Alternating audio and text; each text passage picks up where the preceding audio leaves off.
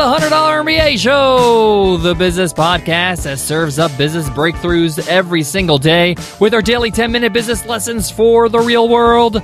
I'm your host, your coach, your teacher, Omar Zenhom. I'm also the co founder of the $100 MBA, a complete business training and community online.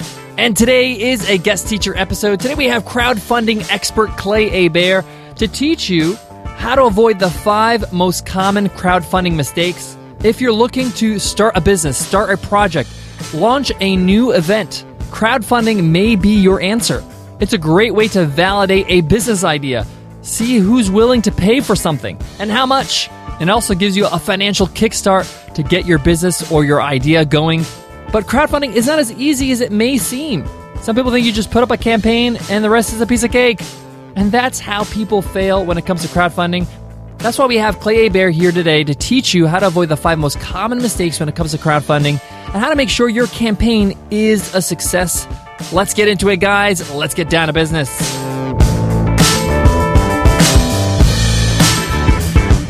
Today's episode of the $100 MBA Show is sponsored by Squarespace. Squarespace is simply the easiest way to create a beautiful website, blog, or online store for you and your ideas. Squarespace features an elegant interface, beautiful templates, and an incredible 24 7 customer support. Start building your website today at squarespace.com. Enter offer code MBA at checkout and get 10% off. Squarespace, build it beautiful. Today's guest teacher, Clay Hebert, is the founder of crowdfundinghacks.com. He's helped over 140 entrepreneurs and creatives raise over $40 million in crowdfunding. He's helped launch crowdfunding campaigns on Kickstarter and Indiegogo. And he's one of the most generous people when it comes to giving you free crowdfunding advice. You can literally ask him any question you want on his website at crowdfundinghacks.com. In the entrepreneur space, Clay Hebert is the man when it comes to crowdfunding. He is the expert when it comes to how to run a successful crowdfunding campaign, how to make sure that you are funded in your campaign. And on a personal note, Clay is a close friend of mine. I mentioned he's super generous, but he's also super smart. And today's lesson is one of our best lessons yet. You're going to love what he has to offer. So I'm going to let Clay take over and give you your lesson. Take it away, Clay. Hey everyone, I'm Clay Hebert from crowdfundinghacks.com. Thank you for joining me. Today I'm going to be teaching you about crowdfunding, specifically how to avoid the five biggest crowdfunding mistakes. For each one, I'll explain the big mistake and then I'll tell you how to avoid it. Cool? Let's get down to business. Okay, the five biggest crowdfunding mistakes. Mistake number one is not knowing what type of crowdfunding you want to do or should do. You see, there are four types of crowdfunding, and they're all very different. Let's look at each one. The first type of crowdfunding is rewards based crowdfunding. In rewards based crowdfunding, backers contribute typically small amounts of money in exchange for a reward. The reward is often, but not always, the item being produced, such as a watch, an album, or a film. Kickstarter and Indiegogo are the two most popular rewards based crowdfunding platforms, but there are lots of others. The second type of crowdfunding is donation based crowdfunding. In donation based crowdfunding, donors generally donate small amounts, and there isn't always a reward beyond the gratitude of the project creator or beneficiary and possibly a tax deduction. Donation based crowdfunding is typically used to raise money for a nonprofit or a cause, like drilling a well or building a school in Africa, or for a personal campaign like an individual's treatment or medical bills. GoFundMe and CrowdRise are two popular donation based crowdfunding platforms. The third type of crowdfunding is equity crowdfunding. In equity crowdfunding, investors give larger amounts of money in exchange for a small piece of equity in the company itself. This is more common for technology startups and companies that may go on to raise institutional funding like venture capital. AngelList and Crowdfunder are two of the most popular equity crowdfunding platforms in the United States, but there are lots of others like Fundable, Early Shares, and CircleUp in the US, and Crowdcube and Seedrs in the UK and Europe. And finally, the fourth type of crowdfunding is debt crowdfunding. Debt crowdfunding is lesser known, but still very large. Unlike other forms of crowdfunding, it's not an exchange for reward or equity. The investors don't get a reward and they don't get a piece of equity in the company, but instead they make a loan with the expectation to get paid back the principal plus interest. So it's like a loan from the bank, but instead of borrowing one larger amount of money from a bank, you borrow smaller amounts of money from multiple people. Prosper and Lending Club are two popular debt crowdfunding platforms. Now, for the rest of this lesson, we're going to focus on rewards based crowdfunding on platforms like Kickstarter and Indiegogo. Okay, crowdfunding mistake number two is not knowing whether your idea is a good fit for crowdfunding. To know whether your idea is a good fit for crowdfunding, there are three things to consider. First, ask yourself is it a creative project with a beginning and an end in which something new gets made and shared? I'm going to say that again. A good crowdfunding project is a creative project with a beginning and an end in which something new gets made and shared. Second, familiarize yourself with the platform rules and guidelines to make sure your project is allowed on the platform. For example, Kickstarter doesn't currently allow any item claiming to cure, treat, or prevent an illness or condition, whether via a device, app, book, nutritional supplement, or other means. So learn what's allowed on each platform. And third, browse and back. Choose the right category for your project and then research and back other campaigns both inside and outside your category. If you were thinking of making a documentary, you'd hopefully go watch some documentaries and learn about how they're made. It's the same with crowdfunding, yet I'm always amazed by how many people come to me that haven't even browsed the Kickstarter and Indiegogo categories and backed some projects in and outside their category.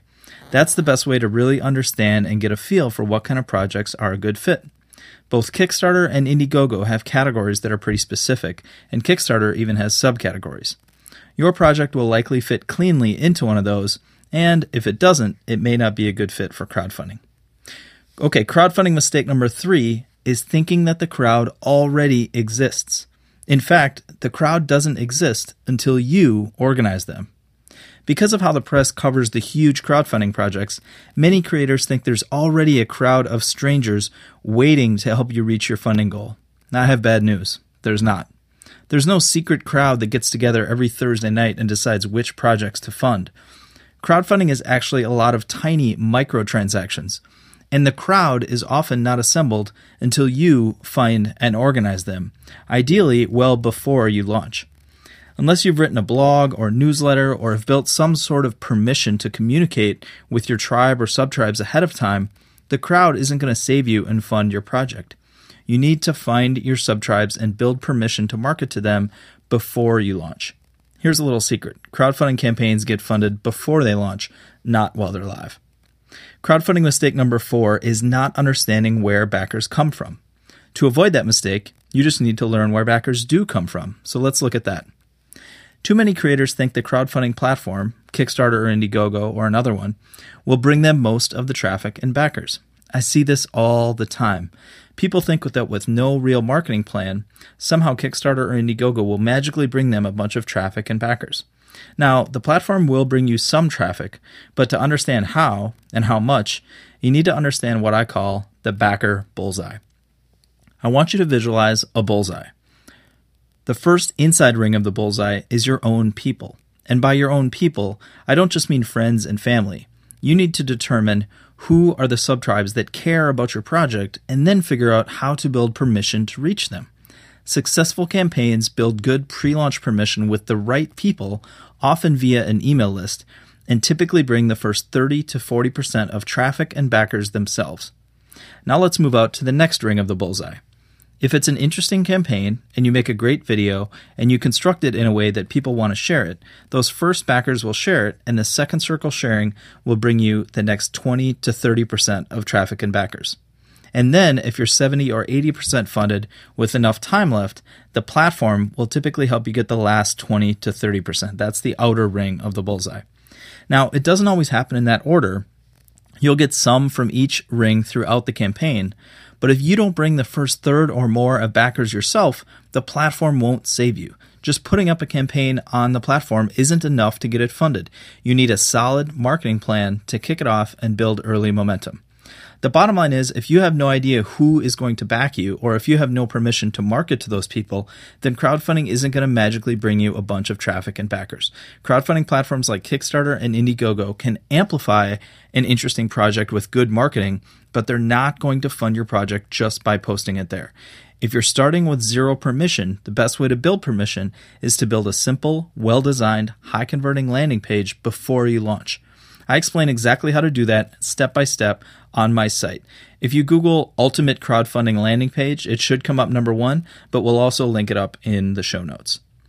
And lastly, crowdfunding mistake number five is not offering valuable enough rewards.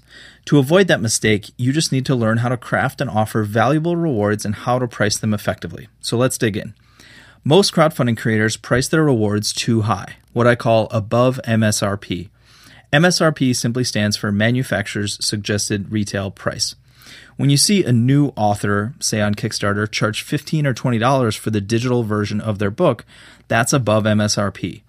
Anyone can get almost any book they want on Kindle for about $9.99. Amazon has trained us that MSRP for a digital book is $9.99, and I can even get Malcolm Gladwell's book for $12.99. So, why would I pay $20 on Kickstarter for some unknown stranger's book?